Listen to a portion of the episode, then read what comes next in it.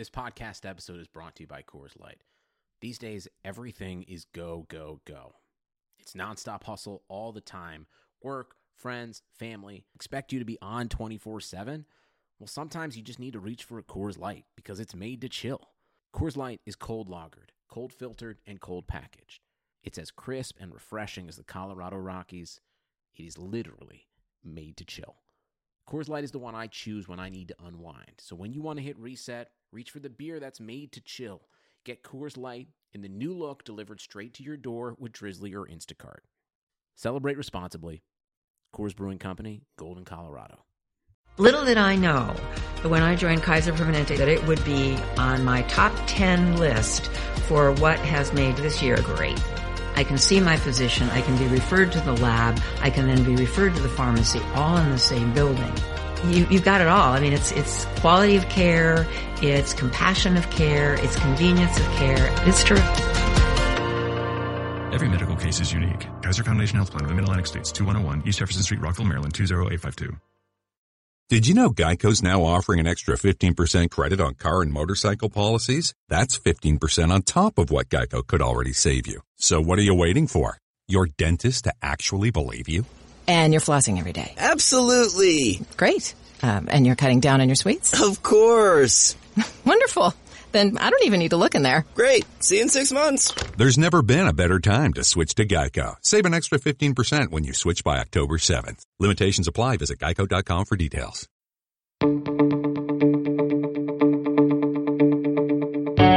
This is the Cubs related podcast presented by CubsInsider.com. My name is Corey, and we are once again graced by the presence of Brendan, who is back from his Thank one you, week absence. Brendan, good to have you back. I, I, I said at the end of the last podcast that I know there is a loyal group of Brendan first listeners of Oh, this yeah. Oh, podcast. Oh, yeah. And I, I'm, I'm sure they're all quite happy to hear your voice again. You know, I just want to give the people what they want. And, and by the way, Evan has the audacity Came in hot. to come on my podcast, call me a clown, which, you know, sometimes is, is, is true.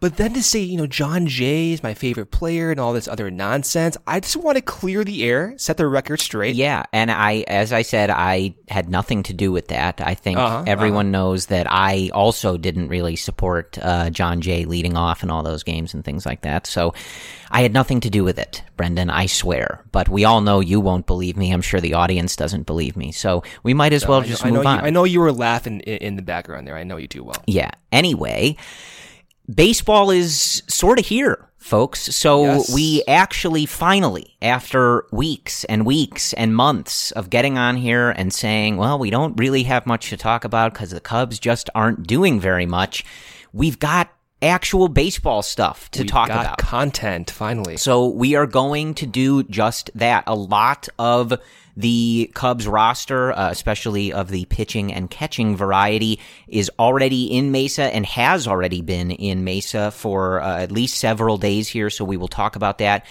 And even the day before, you guys are listening to this on Tuesday when, uh, you know, the reporting day is finally for pitchers and catchers.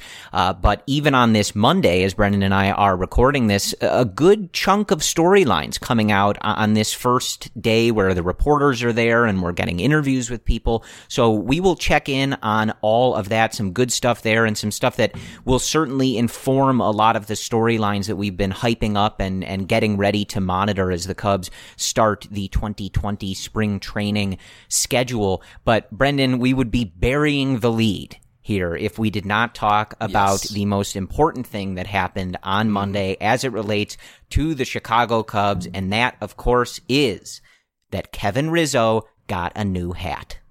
Big news, Corey. Perhaps the biggest news of the offseason. He has a beautiful, and he's rocking it very well, a really solid sombrero. And I, I gotta say, that might be the best picture that we will even get in 2020. I was stunned when that came across my feed, Corey.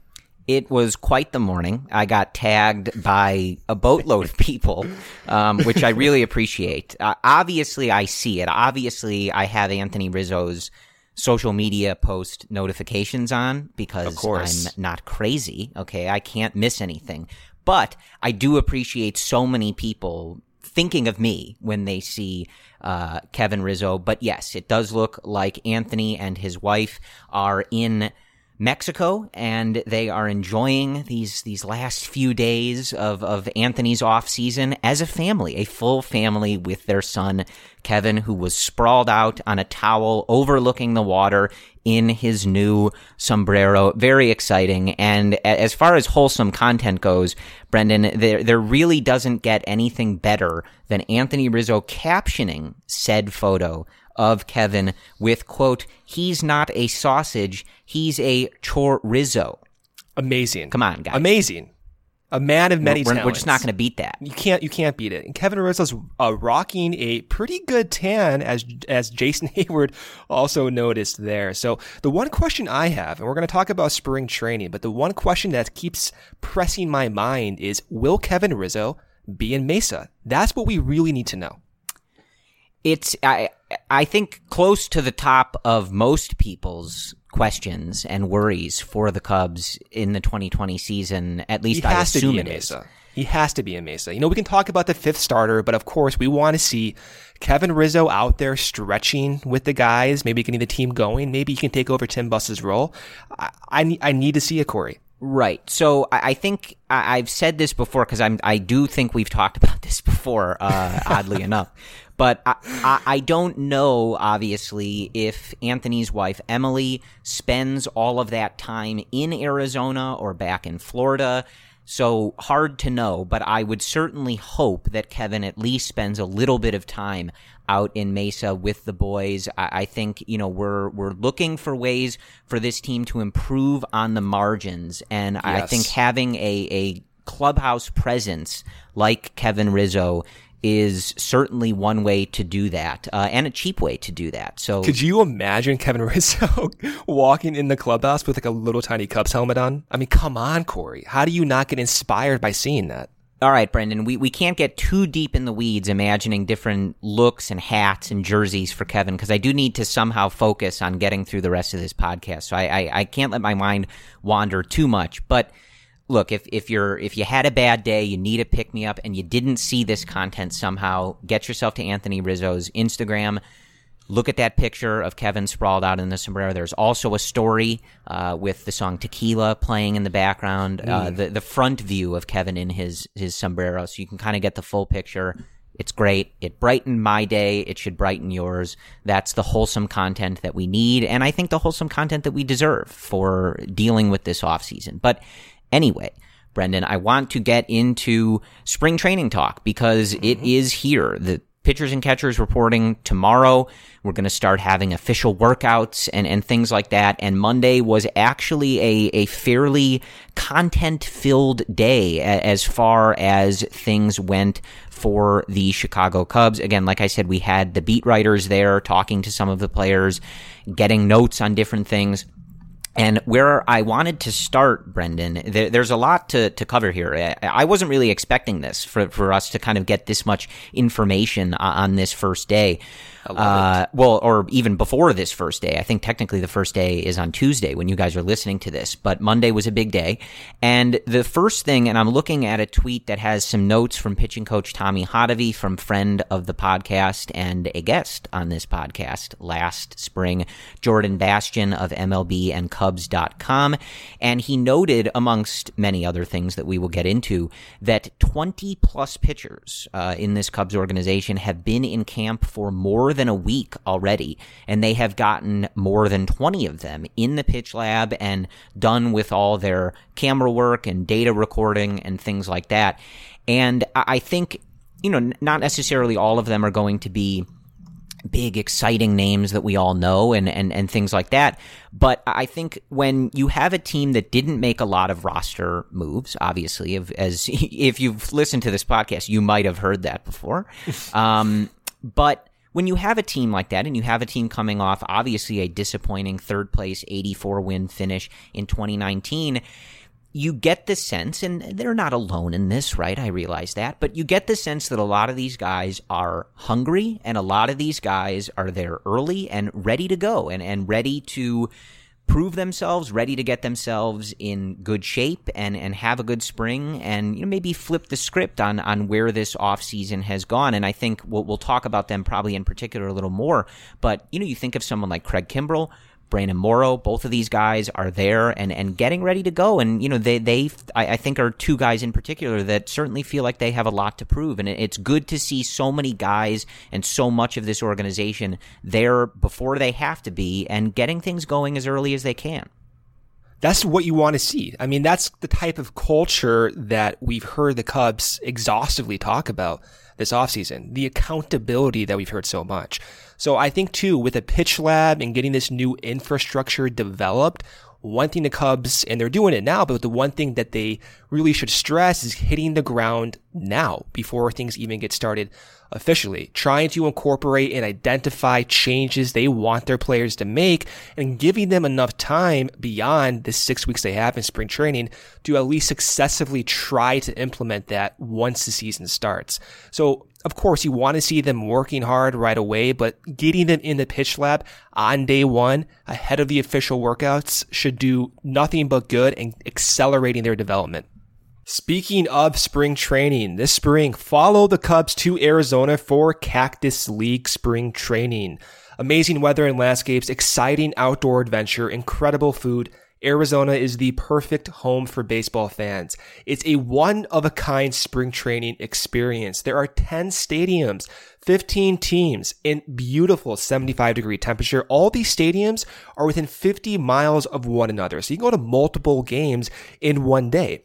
Plus, there's so much to see and do nearby. Enjoy live music from local and national artists. Explore museums featuring everything from native heritage to modern art to musical instruments from all around the world. Plus, explore Arizona's beautiful outfield. You can go hiking, biking, go on jeep tours, do hot air balloons, skydiving, jet skiing, whatever you want to do adventure wise. Arizona has you covered. And the best thing about Arizona this time of year, it is the ultimate fan family friendly environment. You can bring your kids to spring training. You can go to all these family friendly resorts and hotels that offer plenty of fun for kids of all ages, from water parks to horseback riding to games and any activities. Plan your spring training getaway at visitarizona.com slash spring training. That is visitarizona.com slash spring training. Yeah. So let's talk about one of the names that I brought up, and he was uh, perhaps the most talked to or quoted on this first day. Obviously, not everybody's necessarily there yet. We didn't get quotes from everybody. I think Kyle Hendricks threw a little bit on Monday, but we didn't really hear much from him. But that would be Brandon Morrow. And we've, we've talked about how bringing him back was especially low risk and potentially very high reward. And I swear that I I can't speak for Brendan, but I we're not going to get pulled into this again. I'm not going to tell you he's going to be out there for a certain number of innings and he's going to win comeback player of the year or anything. Although even as I'm saying it, I'm starting to believe it more than no, I you're like. you're believing but, it. I'm believing it though. I mean, you're not alone with this. But he was back, and from the sounds of it, it really sounds like he is in a good place. And again, we, we've heard this stuff with him before. There's been setbacks, but one thing he described on Monday was that last year when he would go all out in a bullpen, the next day he described not being able to lift his coffee cup.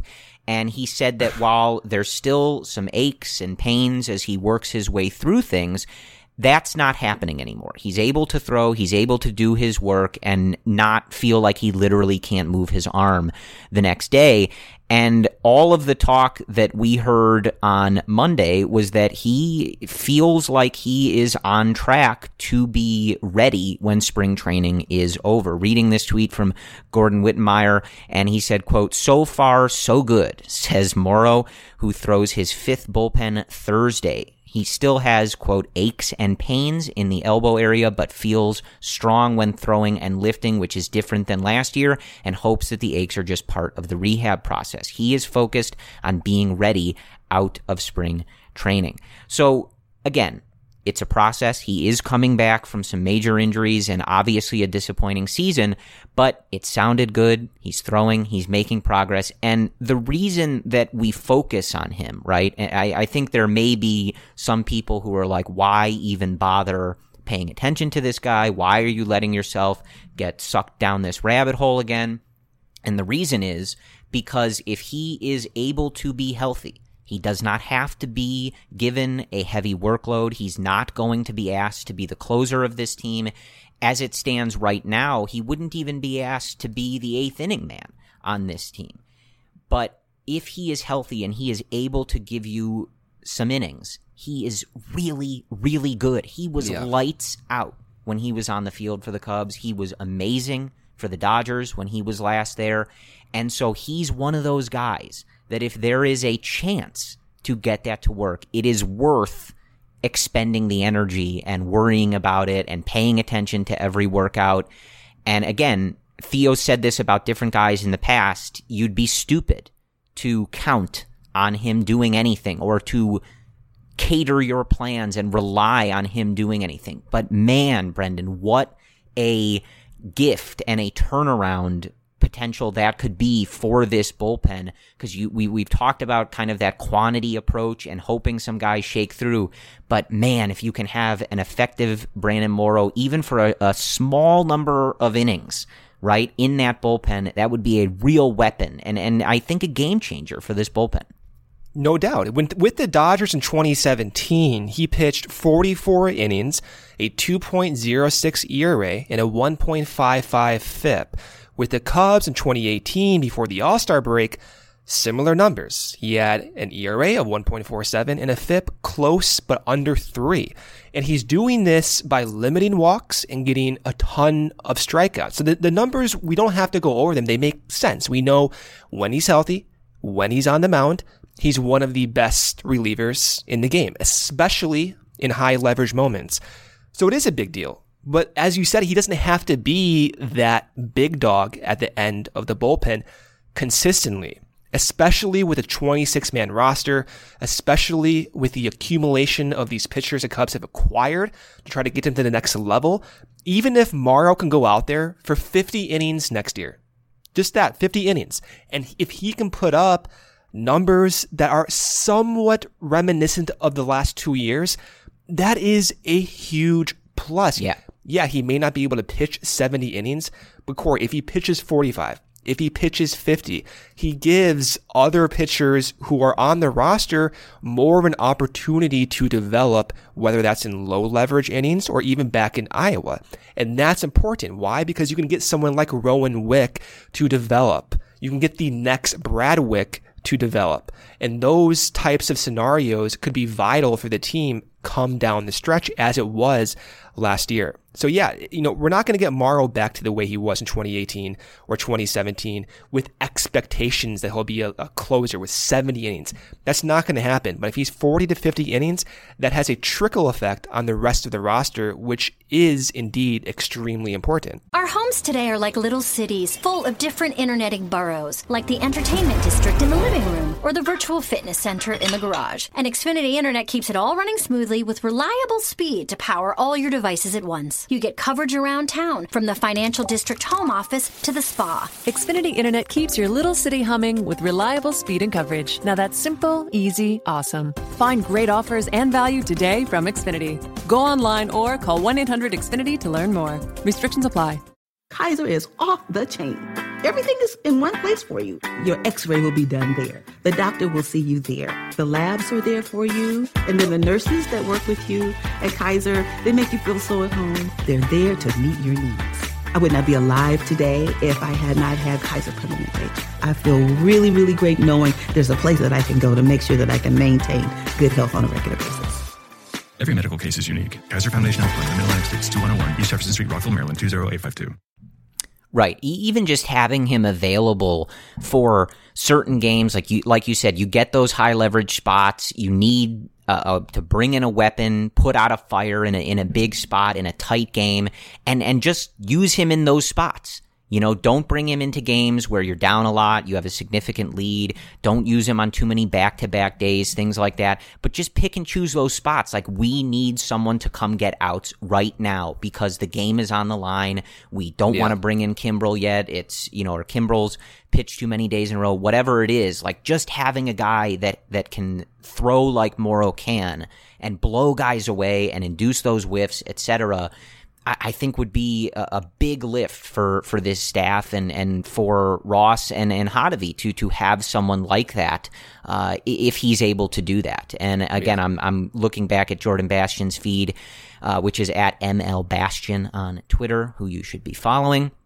He said he's thrown four bullpens so far and has built more off days in between them as part of a conservative schedule. So it's it's good to hear. Like like I said, I, I'm I'm doing my best to not convince myself that this is something that's going to happen, but I think all things considered, with how low risk this is, with the fact that he was willing to come back to the Cubs on the deal that he's on and see if he can make it work and, and kind of earn back the the productivity that he didn't provide in 2019 I I think it's it's going well. So that's something to monitor, and obviously we will. We'll hear about every time he throws from a further distance, every time he does a drill. That's already started, and pitchers and catchers technically haven't even reported yet. So uh, that is something you can look forward to basically for the next month here, is we're going to get pretty constant updates on that, which, hey, I'm uh, kind of fine with. Plus, you want to see Morrow too. Like the attitude he has when he's on the mound. It was almost like Wade Davis, Corey, that like laser type focus, nothing seemed to phase him. Yeah. So he has the attitude, and you want someone like that in your bullpen. You know that makes a huge difference once you get down in the late innings. But you want to see someone like that succeed as well. I mean, to go through a year and a half with expectations and for yourself not to live up to them, you want to see someone like that come back, face adversity, and succeed. And I think that is a good story. It's a good pick me up story for the rest of his teammates as well. And just from a personal standpoint, you want to see Morrow succeed. And him doing so, of course, is great for the Cubs. But that would be a good story and a fun one to follow. Yeah, absolutely. And follow it we will. You can you can bet on that. But one of the other notes uh, that Jordan Bastian put out, and, and a lot of this coming from Tommy Hottovy, I think obviously you hear from a a lot of him as, as this early focus here is primarily on the pitchers. It sounds like this is uh, from Jordan, and this was also reiterated by all of the other beat writers as well, that the fifth starter spot is Tyler Chatwood's to lose. Now, that is certainly far from official, and we will have plenty of workouts and spring training games and outings to dissect and things can always change. Uh, and you know no one came out and said tyler chatwood is the fifth starter. Uh, but this was the chatter on on this monday and on this kind of first day where everybody's having stuff to chatter about. So I think that's fairly noteworthy. That's been a spot that we weren't really sure what they were going to do there. And I think Chatwood's has been a role over his time in Chicago that has been hard to pin down. Uh, you know, there's obviously he, he started uh, as a member of the rotation. They tried to make that work, tried him in the bullpen, tried a lot of things, right? So it- it's interesting to hear that that is at least the direction that we are starting things with. And I think from my perspective, uh, I'm all for it. Uh, I think if he I I think it's it's pretty simple. He's obviously shown, and we've talked about this a lot, and I'm sure Brendan will delve into this as uh, that's that's more his specialty than mine. But he's got the metrics that you're looking for, right? He's got the velo, he's got the spin, he's got the stuff. I, I think even not looking at the metrics, you watch the guy pitch, you know he's nasty, he's filthy, and if he goes into spring and gets in these starts, we know what the problem is and we know what it looks like. And it's not difficult to diagnose, right? If he's pitching in these spring training games and he's throwing non-competitive pitch after non-competitive pitch all over the strike zone to the backstop, walking 10 guys in six innings, then it's probably not going to work and they're not going to go that direction. And you might look at someone like Alec Mills or some of these other names that they've brought in if that's not happening, then it might be working a little better. Like I think it's it's sort of a, a, simple situation, especially when you're talking about someone who does make a considerable amount of money, and you're only looking at him right now, technically, to be the fifth starter. So to me, this seems like a pretty normal direction for them to try and one that even to the casual observer, you'll be able to tell if this is something that's going to work or something that is worth pursuing, or if he's still having those problems uh, that he had when he first came over with the Cubs. And I, and I think you just have to hope that in this time, he was obviously uh, not 100% effective when he was coming out of the bullpen, but but certainly had a, a lot of really good innings out of the bullpen, a lot of multiple inning outings coming out of the bullpen and it was you know sort of looking like at least some changes has taken hold. And now you've got another spring to work on things. You've had another off season. They can dig into more of the data. And i think hopefully maybe this is the time it, it pans out like we all thought it would brendan. Last year i thought he made some useful adjustments that could carry over to a starting role. So the one major change he made in 2019 was substituting a typically heavy cutter usage with sinkers. So in 2018, he threw a cutter once every four pitches. But last year, he stopped throwing his cutter. He instead threw a cutter once every 10 pitches and instead were, was using way more sinkers. He threw a sinker two times of every five pitches. That is a huge spike in sinker usage relative to even using his cutter. And why I think that's important is if we look at his release point, I've I've never seen this actually from a pitcher. His release point is identical between his sinker and his curveball, his vertical release point. And you look at some of the metrics of those two pitches, both those two pitches, their whiff rates almost went up by 50% each. So if you have this tunneling phenomenon not only are you going to get more whiffs, you're going to limit more walks, of course, because you're inducing more swings. But it's possible too that just by throwing fewer cutters, he's going to limit walks as he did last year because he's throwing a pitch that he's more comfortable with. So I'm curious to see what that looks like in a starting role where you took a 2018 pitch repertoire that basically led to a walk rate almost in double digits and you take and you manipulate that to a more conducive, controlled type repertoire. So will he just keep the same repertoire as last year, or will he continue to change things, maybe throw more sinkers, maybe stop throwing as many four seamers, maybe increase his curveball percentage, maybe increase his changeup percentage? That will be something worth monitoring this spring, and we'll be able to tell right away what he's working on. The last two years, we've been able to tell what Jon Lester, has been trying to work on and what Kyle Hendricks has been trying to work on. Even Quintana. And last year, what we saw was both Jon Lester and Q use more changeups. I mean, Lester in one start last year, I wrote about this on CubsInsider.com. He was throwing almost all changeups in one of his spring training starts. He threw it once every three pitches. And that did carry over and have some effect during the regular season, albeit it wasn't as frequent as we saw in spring training, but it gives you an idea of what to expect. So I want to see Chatwood succeed. I mean, again, similar to Morrow, massive expectations, failed for a different reason, not because of injuries, but he failed. Came back last year, made some useful adjustments, became a pretty valuable piece towards the end of the season in the bullpen you want to see someone like that continue to succeed, to continue to get around that adversity. And I think he has the potential to do it. My confidence with that, it's up in the air. I need to see him use that command better. I mean, he had spurts of it last year, a little erratic at times, but you want to see every fifth day, you want to see something that's predictable from Chatwood. And if he is predictable, then you're going to use that curveball spin rate that's in the 99th percentile, that fastball spin rate that's in the 95th percentile. That will be effective. And maybe, just maybe, the potential the Cubs saw in Chatwood a couple years ago, that comes out with one more year of Hottovy, with a new pitching infrastructure with Craig Breslow, and more confidence. I can see it working out. I can see Chatwood surprising us. I just want to see what he looks like in the next month, both from a pitching repertoire standpoint, maybe some mechanical tweaks to own in on that command. But I think it could happen. I really do. He has his stuff. We know he has his stuff. A few more tweaks, and it could really come out. Yeah, and just to read the actual quote from Tommy Hottovy, just to give you context of what I was saying with it being suggested, but obviously nothing official.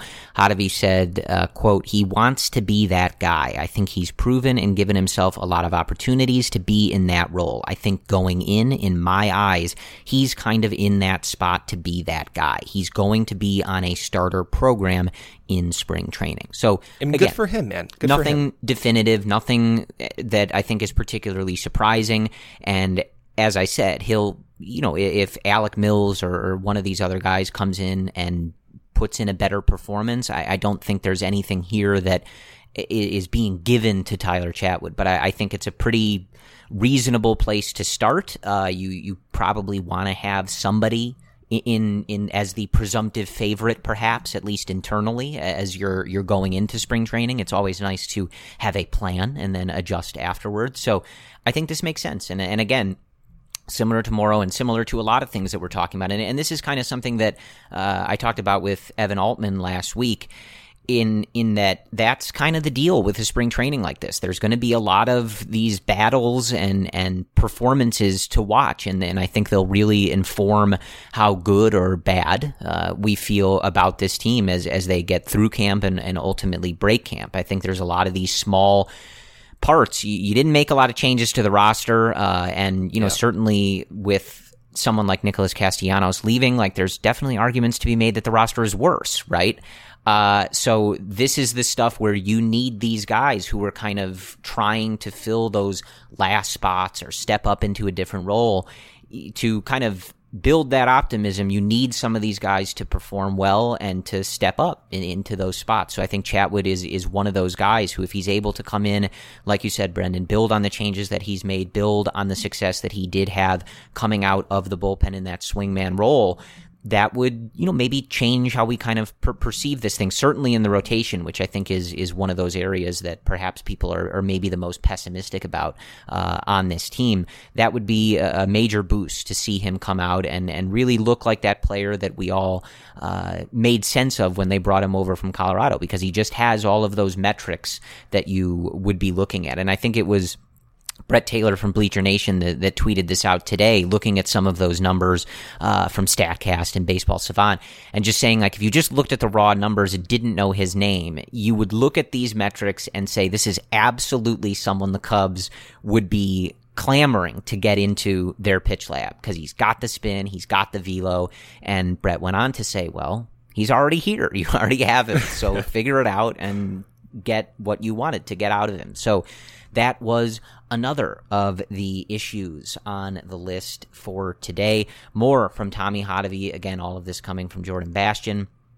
And he said that Willson Contreras will catch Yu, Darvish more this spring. Willson Contreras is in camp. He was there today. Uh, he was also in Vegas over the weekend. And I did wonder to you, Brendan, uh, do you think he goes over to Kris Bryant's house for dinner or maybe not? I hope so. I hope so. I like to in, in so. my in my imagination. I, I, imagine they have dinner almost every night, but yeah, who knows and, that's actually real. And then after dinner, uh, you know, instead of doing chores, Mike makes them both get in the in the cage and drills oh, yeah. them on on their swings and stuff. All of a but, sudden, you have Willie. His launching will just increase by five degrees. yeah, so yeah, right, right. But uh, that that was another one. Good to see Willson there. He's rocking. He, he's growing a little bit of a fro, which is, is great. He's letting that flow yep. kind of get out there, Let which we, we we always support on the Cubs related podcast. But uh, that was just an interesting note, you know, that he'll be working with Yu, Darvish more. I, I think, you know, Victor Caratini has certainly earned his playing time. Uh, last year, he, he was great in relieving Willson and filling in for Willson and filling in for Rizzo at times at first base. Uh, so I think you'll you'll want him to get his share of the playing time. But you know, I think the the work has been ongoing to get Willson more comfortable with everybody on this staff and to not, uh, while Darvish's numbers have historically been been very good with Caratini, you know, you don't always want to be in a position where you are worrying about when to take Willson Contreras out of the lineup. You want that bat in the lineup as much as possible. So Uh, that was an interesting note, and also interesting to hear Willson talk about uh, how difficult the trade rumors have been for him. You know, that's obviously still something uh, that is is not so much out there with him, but out there with uh, a certain member of the Chicago Cubs, who the Cubs should not trade. But uh, he's not in camp yet, so we don't have to talk about that, I guess. Uh, but you know, it's just a reminder that this stuff is very difficult on these guys, and you know, they ultimately have to figure out where they and their family are reporting to for the next month in spring training, where they're going to be living and, and playing out of for the most, you know, the majority of the 2020 season.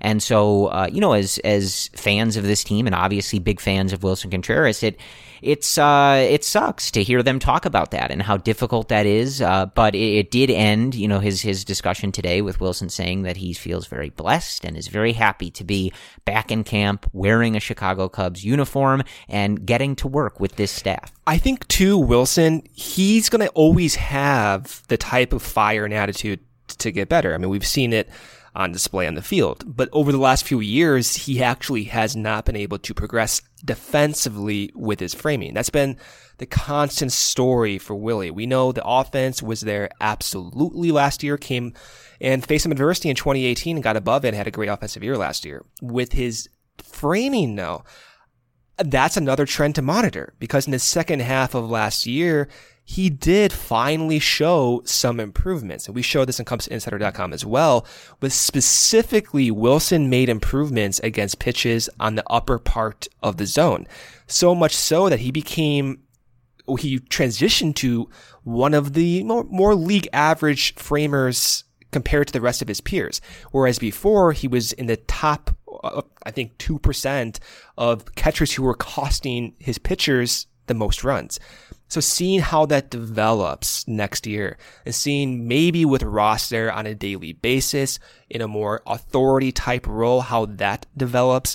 We've seen Willson post these workout videos on Instagram, which are phenomenal, but you know, you, you see him working with that one hand framing drill, whatever you want to call that. So I think Willson yeah, it does suck for him to have to deal with these trade rumors, but I feel as if he's the type of person to take those trade rumors and kind of say, you know what, like, like F this, screw, screw you. I'm to go out there, work my butt off and try to go out there and prove everyone wrong who thinks I should be traded. We know Willson has a quick block finger on Twitter. He does not deal with those types of, uh, you know, critiques that well. So I'm, yeah, I'm, I'm curious to see how Willson develops from his framing point of view. I want to keep that offense going. ZiPS and both Steamer project Willson to be the best offensive catcher in the National League right now. So that's something to monitor. Two catchers above Willie at the moment are Yasmani Grandal and Gary Sanchez. But again, in the National League, Willson Contreras is projected as the best offensive catcher in the league. And if he becomes a league average framer as he was in the second half of last year, his value astronomically goes up. Seeing him catch Darvish more will be a test, especially because Darvish works on the upper edges of the zone, which is where Caratini thrived on last year. So I don't know if we're going to see Willie actually become more familiar with catching Yu when he starts consistently. I still think at the end of the day, we're going to see Victor Caratini kind of be Yu's personal catcher, but it's good to see him at least get the work in. And I, I want to see Willie continue to improve that framing. I think he has potential to show it. I never thought about that last year, but what he did in the second half was impressive. And I think that could carry over into this year. Yeah, I, I agree. I mean, I, I, think he's obviously one of those guys. I would think most of these guys would respond similarly if their names were in these trade rumors all off season. But I think Willson is definitely one of those guys where you know he's going to have a major chip on his shoulder. And as we talked about, you know, when you're looking at this roster and you're looking for how can the Cubs – perform at that high level and succeed despite an off season of, of inactivity and, and not really making those big moves, it, it's going to be, like I said, in those smaller roles, some of those guys stepping up, but the real key and, and where I think it will necessarily be won or lost is those top guys having big seasons. And Willson Contreras is one of those guys. And if you can get him coming in, playing like his hair is on fire and just hitting the cover off the ball, making some improvements on defense and, and putting together a big season. And, and we've seen him put together big chunks of seasons, you know, oftentimes derailed by an injury uh, or, or things of that nature.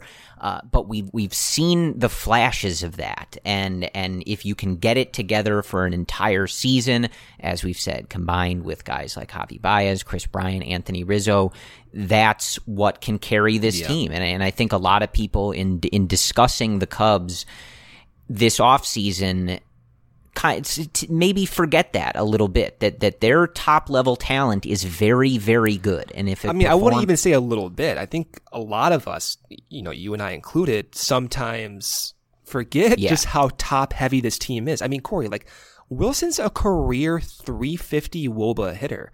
And the only reason he's at 350 was because of that 2018 season where he dealt with injuries.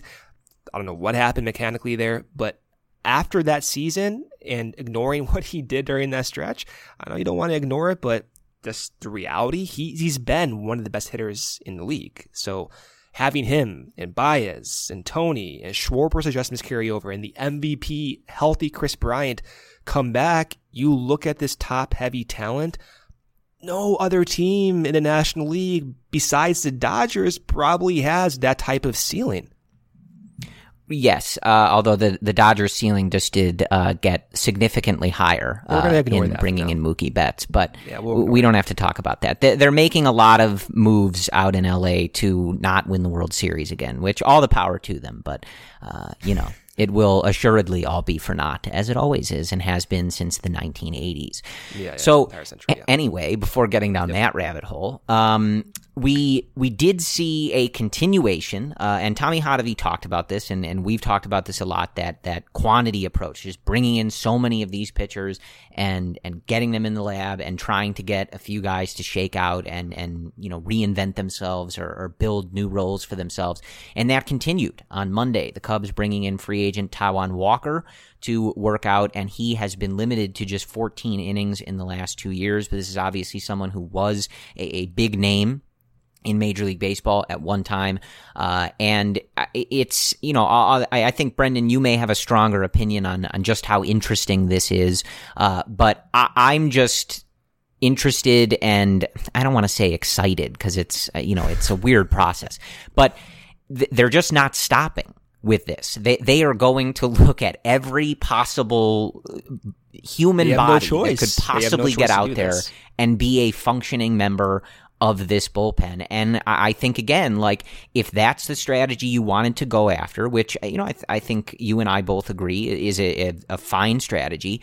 The best way to do it is exactly what they're doing. Bring in as many guys as you possibly can. Some of them who have, you know, been touted as some of, you know, the, the bigger potential guys in the league at one time or another. Some who are not as, as big of names or as recognizable names, but anybody who will come in on, you know, either a minor league deal or a low level deal get them in the lab and see if you can turn them into something because for almost all of these there's no real risk if they don't turn into anything. But just load them up and see if you can you know spit out a, a useful bullpen at the end of it. And i'm all for it. No doubt. With with Walker, there was a report out there that he was topping out at 86 miles per hour. Um, that is one report. I do know when he came back last year for one inning, he topped out at 94. And so going from 94 to 86 is pretty drastic. I don't know if I believe that. We'll see what happens. But Walker, he was a guy who succeeded in 2017 before Tommy John surgery with pretty impressive numbers. I mean, in 2017, in 160 innings, he had an ERA of 3.49, a FIP of 4.04, and he did so by striking out a decent amount of numbers, uh, 8.4 per nine, walking 3.5 per nine, and limiting his home runs. He did this, Corey, in the NL West, especially in Chase Field, one of the more hitter friendly ballparks in the league. But besides those numbers, he's still 27 years old. He's still a young guy. So getting him back healthy, kind of following the same Brandon Morrow philosophy. If he's healthy, if he's throwing 92, 93, 94, maybe put him in the bullpen. Maybe that velo ticks up a little bit more. you're looking at a potential swing pitcher. It's you, it, you want to you know try not to get too excited about these players because you just never know. But they're throwing everything at the wall and seeing what sticks. We have at least what now eight to twelve flyer type pitchers who have interesting stuff, who have had interesting histories or have peripherals that suggest they could be very good. Throw them into the mix. 27 years old, probably still flexible to adjustments. He's a big guy, appears healthy. Why not? I mean, the Cubs right now, they have no other choice but to do this, but you can still see this being a good possibility for this team, especially with Walker, who could swing back from the rotation back into the bullpen and follow maybe what Chatwood provided last year if Chatwood ends up being that everyday or that every fifth day starter. So he's still working his way back. Uh, so if I, you know, obviously the high 80s velo is uh, alarming and and you know wouldn't cut it, uh, but he's not really at full strength yet, and those numbers are just he's he's working out in front of teams like he did in Mesa today for the Cubs. This isn't necessarily like a bullpen or anything. This is just a, a workout. So he's still got time, and if you were bringing him in, you're not expecting him to show up tomorrow yeah. ready to get into. But games. I mean, like he threw. So he had Tommy John surgery in early 2018. Okay, he came back at the very last series of the year last year, and again in a game situation he threw 94. So I, I, get the 86 mile per hour report, but what do you weigh more heavily? Do you weigh a return in a major league environment that consisted of 94 mile per hour fastballs? Or do you weigh him working back from some rehab in the off season and that topping out at 86? I mean, you of course weigh the major league environment a little bit heavier. And if he's showing any type of good velocity in his workout with the Cubs. If the Cubs sign him, even, you know the velocity is back there. So it's, we can talk about the velo, but if he's signed by the Cubs, the velo is there. Keep all your entertainment options centered with Xfinity X1. Access live TV, Netflix, and now Hulu and Peacock. Ah, streaming Zen. Now that's simple, easy, awesome. Go online or call 1 800 Xfinity today. Restrictions apply. Netflix, Hulu, and Peacock memberships required. I've been riding a motorcycle for 52 years. I started having back pain that turned into the knee pain. I couldn't even sit on the motorcycle. I was like, oh man, am I gonna have to give up riding bikes? Kaiser Permanente, they decided I needed a hip replacement. So I was gonna do it through outpatient surgery. Panned out great. Recovered overnight. Was home by 11 o'clock the next morning. I'm glad I made the choice for Kaiser Permanente. I'm enjoying life. Every medical case is unique. Kaiser Foundation Health Plan of the Mid-Atlantic States, 2101 East Jefferson Street, Rockville, Maryland, 20852. Yeah. So uh, again, I and and whether you know they end up signing him, I don't know. They they they didn't really offer much follow up after this particular workout. Uh, whether you envision him in what role, who knows? But I think this approach to the pitchers is the one to make, and I think that they've really committed to it, which I think is all you can ask once you take this approach. They they are not, uh, you know, going to short themselves on options as far as this goes. When when they committed to the qu- quantity approach, they were not kidding, and they are going to look, you know, no stone unturned, whatever cliche you want to use. They are going to try to find a couple of guys to shake out, uh, and as Tommy Hottovy said on Monday. Try to have that quantity approach be a way to mitigate the volatility of the reliever position, and obviously we've seen that with the Cubs uh, in the, in the past few years. Craig Kimbrel also there talked about how good it is to be back on a you know a normal schedule, showing up in spring uh, during spring training, right, which is nice and not something that he experienced last year. Obviously, signing with the Cubs in the middle of the season, and th- that's another one where you know we we talk about players with a chip on their shoulder. Like I I don't think that a future Hall of Famer is going to be super thrilled with how his season played out for the Cubs last year. Obviously he was not on that normal schedule, didn't get to ramp up as as as normal. But I don't think that he's the type to use excuses. I, I think he's uh, excited to be back there and on that normal schedule and and participating in these workouts and ramping up to the regular season at a normal pace, as opposed to just sort of jumping into the middle of a division race like he did last year. Uh, and it really last year being looked at to kind of save that bullpen, which is a, a tough role to occupy.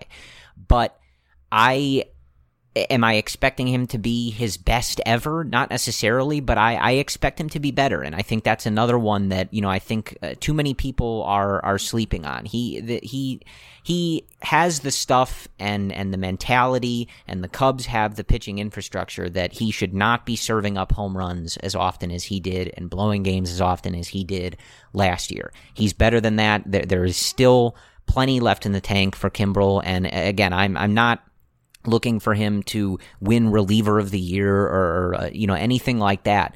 But I, I, I do think he's going to rebound, and I, I think that again, you know, he's just one of those guys. You know, he's pissed off about the way that that went last year, and I think he's the type of guy similar to Willson that when they're pissed off, I think if if he's on your team, I, I think that's going to be to your benefit. Kimbrel has to be though, Corey, like the anchor of this bullpen.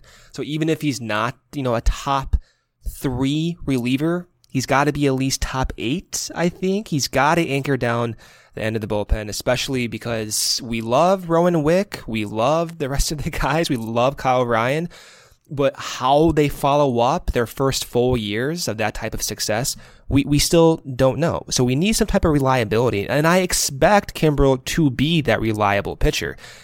There's no other reason to think otherwise. I, I know the velo was down a few times last year, but he was coming back from injuries. He had some weird injuries. He didn't have the full season to prep. Of course, we know the entire saga there.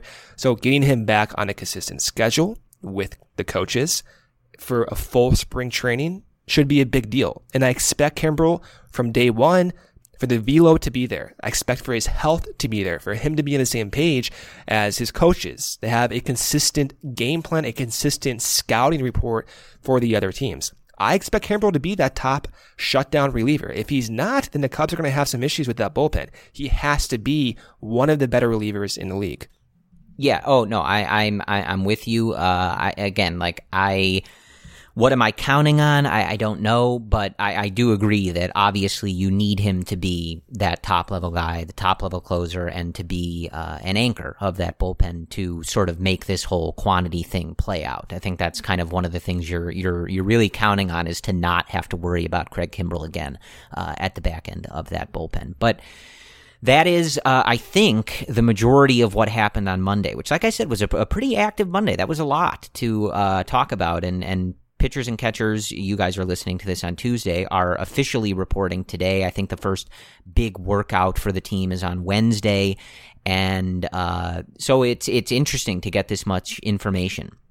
So uh, obviously, the Cubs' first spring training game is on the 22nd. Uh, and if you look at the broadcast schedule that was put out today, that means we are just 12 days, or 11 if you were listening to this, from hearing Pat Hughes say that Chicago Cubs baseball is on the air. And Brendan, after this offseason and the, the rumors, which still are not done uh, for what that's worth, uh, but and, and the lack of activity and the, the talking about the payroll and this and that, it was really, really nice to see guys throwing baseballs today and guys in baseball uniforms just talking about baseball. And for as you know, not this offseason is not how I would have drawn it up. This is not what I would have done if I were, uh, you know, building this team or, or, you know, playing a video game and, and you know, kind of an ideal world. Uh, but at the end of the day, like the guys being back there, hearing from a lot of them, it, it does sort of remind you that like we're we're all here to root for the Cubs, and that is ramping up very shortly, and I'm excited to do it. And you know, whether it's a fun, successful season, a frustrating season, you know, I I signed up for this every year for about the last what 25 years or something along those lines, and I'm happy to do it again. So uh, that was kind of the the reminder on Monday, seeing all of this that baseball is on the horizon, and uh, in a vacuum, I'm, I'm very happy about that. But Brendan, I, I wanted to ask you uh, again, as everyone's listening to this, pitchers and catchers officially reporting, we're getting to those team workouts. Uh, you know, soon enough, Anthony, Kevin, and Emily will wrap up their trip in Mexico, and and the rest of the roster will arrive in Mesa. But Evan and I talked last week about you know maybe some of the the top things that we're looking at, and I'm sure we we covered it or you and I covered it a lot today. But if you had to nail down one thing as we wrap up this episode today, what is the top thing you are monitoring starting? I guess today. You know we got some of this stuff today, but officially tomorrow. What is going to be the thing that you are craving those beat writer tweets and articles and videos about as it relates to this Cubs team in 2020? I'll give you one position player and one pitcher. Okay, for the I'll pitcher, yeah, for the pitcher, and thank you, by the way. I am looking forward to seeing what Alec Mills brings to spring training. Alec Mills has been rated, Corey, by PECOTA as more valuable for 2020 than Cole Hamels. He has a wins above replacement projection of almost 1.4 next year in only 100 innings with an ERA and a FIP around four. That is encouraging. So what does that look like on the actual field? Is he going to make more changes? Is he going to supplement his already pretty decent off speed pitches? I'm going on baseball savant right now. And one of his closest related pitchers is Aaron Nola. Of course, without the velocity that Nola has, but they have similar loopy breaking pitches, which, which I found interesting. So for pitchers, Alec Mills, what will he change to take himself to the next level? Or does he need to make a change to even get to that next level? For hitters, David Bote. I will be craving David Bote content this entire spring training. Last year, he gained a lot of weight. He suffered a little bit on defense at third base. The offense was still pretty good, but albeit in a very sporadic, inconsistent stretch. So I want to see what David uh, Bote looks like defensively on the field. Is he a little bit trimmer, perhaps? How does he adapt to different scouting reports? He got destroyed by fastballs up and in last year. Has he made the adjustments this offseason to combat that? And can he be a you know, typical force at second base on an everyday basis. If he can slot in and play second base consistently, you just covered up a huge potential hole with this team that gives not only the starting lineup a huge boost, but the depth and additional boost that we need. We've been talking about the infield depth the entire season. Unfortunately, they have not addressed that to the level that we want to see. But if David Bote can make those improvements, then the depth becomes less stressful than I think you and I thought it would end up being. So David Bote for position players, Alec Mills for pitchers. All right, that is fair, and uh, I, I think that I would say though that those answers really scream Brendan Miller. Uh, if you've you. listened to this podcast, I think you know what I mean. There's nothing wrong with them, but I just the, that's just a very Brendan. I mean, way. what did what did, what did you say? I don't remember, man. Who knows? that was already a week ago. I mean, too much. We we uh, the, those Kevin Rizzo posts this morning ruined. You know, they not out, not yeah. ruined, but they my my train of thought they ruin. Like I'm I'm Yeah. all over the place. So Completely I, I can barely think past that, especially to last week. Oh, I, got, I got one more though. I got one more. If you allow me to do one more, I am curious, and I'm not trying to steal your thunder, but I am curious about it. Jon Lester. So some of the photos that he was taking this uh, offseason, he looks a little bit trimmer, and unfortunately, I don't believe it. So just you know, context there. The PECOTA projections for Lester not good. Do not believe it. I believe in Lester's attitude. I believe in his work ethic. I believe in his intelligence. I still think he'll be a valuable player next year. But like what we saw last year, what adjustments will he make? Will he continue to develop that changeup this late in his career? Will his velocity look the same or will it be better? Will he try to implement a different pitch that we don't even know about? That that is a trend worth monitoring, and I think he's more open to change, Corey. I think he was more, more willing to have that change up last year. What will he do in a pitch lab? He was not into the idea that much last year, but maybe this offseason, maybe something will change. So Lester, I'm also following, not to steal your thunder, but I still think it's worth monitoring. Yeah, no, I was just going to say uh, I am also interested in Jon Lester. So that's uh, yeah, that's uh, about that. But I I think that about wraps it up. Uh, I, I I will say, you know, we did quote uh, some of them today, but a- as this ramps up, uh, I, I would recommend following guys like Jordan Bastian at ML Bastian on Twitter, Sahadev Sharma uh, of the Athletic is another great one to follow as you uh, you know we we get to this point here where that's where the information comes from. Uh, and, you know, obviously we, we write for and are a part of CubsInsider.com, but especially for these workouts and stuff, you, you can't beat uh, some of those top beat writers. Uh, they are in the bullpens with the guys, they are behind the cages, and uh, oftentimes they will tweet this stuff out seconds after they talk to guys or seconds after things happen. So I think for uh, these spring training workouts and things like that, make sure you're following those guys. And obviously at Real Cubs Insider, our guy John Felice lives in Arizona and is always at a lot of the spring training games, getting a lot of first person videos and things like that. So make sure you are following the right people on social media as spring training is beginning in earnest. So as you guys are listening to this, happy pitchers and catchers reporting day. Uh, you know, I, it would be interesting if we get, you know, kind of a, another rush of information and interviews and, and talking points tomorrow. And, and that's, uh, kind of how it is throughout the spring. Things change pretty quickly. We get updates on guys and things like that. So it's uh, pretty much here, folks. I mean, they're not playing legitimate games, but baseball season is is basically here in so much that you kind of have to be tuned in every day uh, at this point because stuff is going to happen, stuff is going to come out, and things that can really shape the 2020 season for this Cubs team uh, can begin happening on a daily basis with everybody together and things really getting going. So, as always, we thank you guys for listening to the Cubs related podcast we will jump back on in an emergency fashion if something goes down. Uh, as I've said for the last few weeks now, there, there, there's only a couple things that that might really be, and one of them I really don't want to happen. So hopefully we don't have to do that.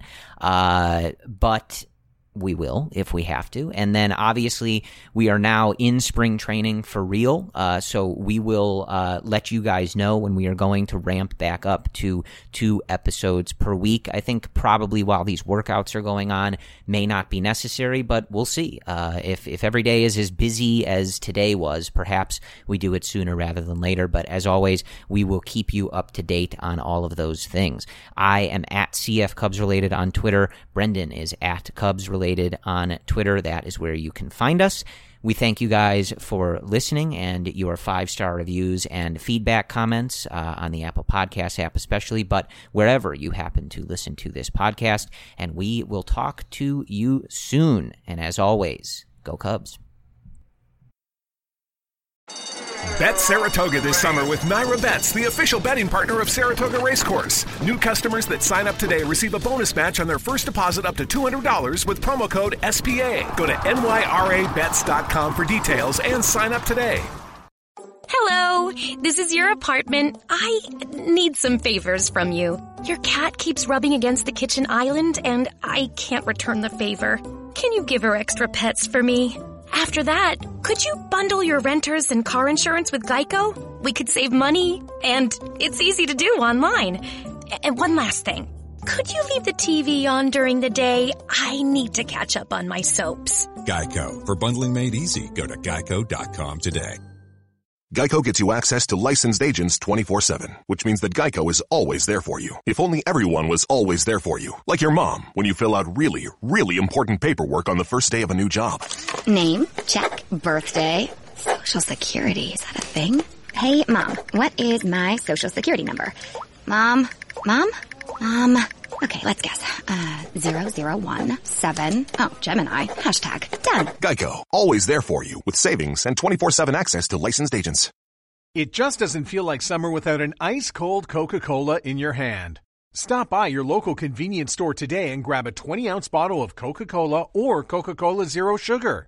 Or pick up even more delicious refreshment with a 20 ounce bottle of Diet Coke, Sprite, or Fanta. So no matter how you soak in that summer sun, at home or on the go, grab an ice cold Coca Cola today and enjoy. Sugar Ray Leonard, Roberto Duran, Marvelous Marvin Hagler, and Thomas Hearns. Legends, whose four way rivalry defined one of the greatest eras in boxing history.